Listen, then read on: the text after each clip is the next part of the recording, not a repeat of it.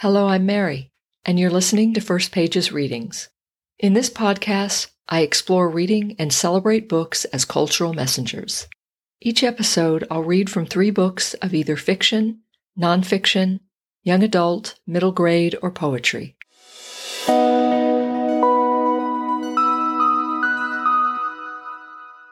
Hello and welcome to First Pages Readings, episode 25. And thanks for joining me.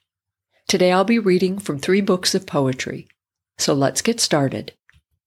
Today's first book is Collected Poems by Robert Hayden. Humanity is a word used often to describe Hayden's work. Along with a deep humanity, his poems are filled with beauty and art and a magical elegance of words. This book is full of heart and grace. The first page of Collected Poems The Diver sank through easeful azure. Flower creatures flashed and shimmered there. Lost images fadingly remembered, swiftly descended into canyon of cold, night green emptiness. Free falling, weightless as in dreams of wingless flight, plunged through infraspace and came to the dead ship. Carcass that swarmed with voracious life.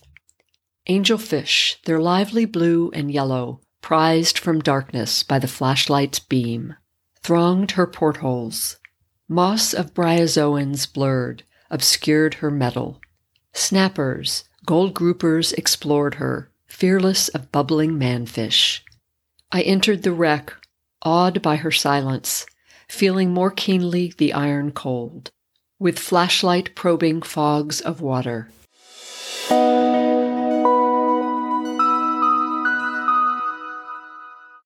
Today's next book is West Wind by Mary Oliver. When we step into the pages of this book, we hear the music of spring, smell the sweetness of honeysuckle on a summer day, feel the first approaching squall of autumn, or sit with winter stillness. To read this book is to drink from the ocean and feast on the sky. The first page of West Wind Seven White Butterflies. Seven white butterflies, delicate in a hurry. Look how they bang the pages of their wings as they fly. To the fields of mustard yellow and orange and plain gold, all eternity is in the moment. This is what Blake said Whitman said. Such wisdom in the agitated motions of the mind. Seven dancers floating, even as worms, toward paradise, see how they banter and riot and rise to the trees' flutter lob their white bodies into the invisible wind, weightless, lacy, willing to deliver themselves unto the universe. Now each settles down on a yellow thumb on a brassy stem. Now all seven are rapidly sipping from the golden towers. Who would have thought it could be so easy?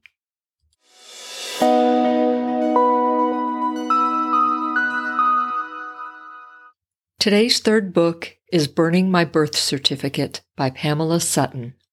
This book reveals triumphs and horrors that resonate with our most intimate reflections.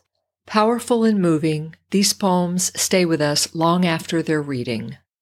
The first page of Burning My Birth Certificate Plain Song Rain for W. S. Merwin. When a singular voice blends into plain song rain, I feel clean and whole I want to begin again. How did I find your instructions to build a sanctuary of wet leaves?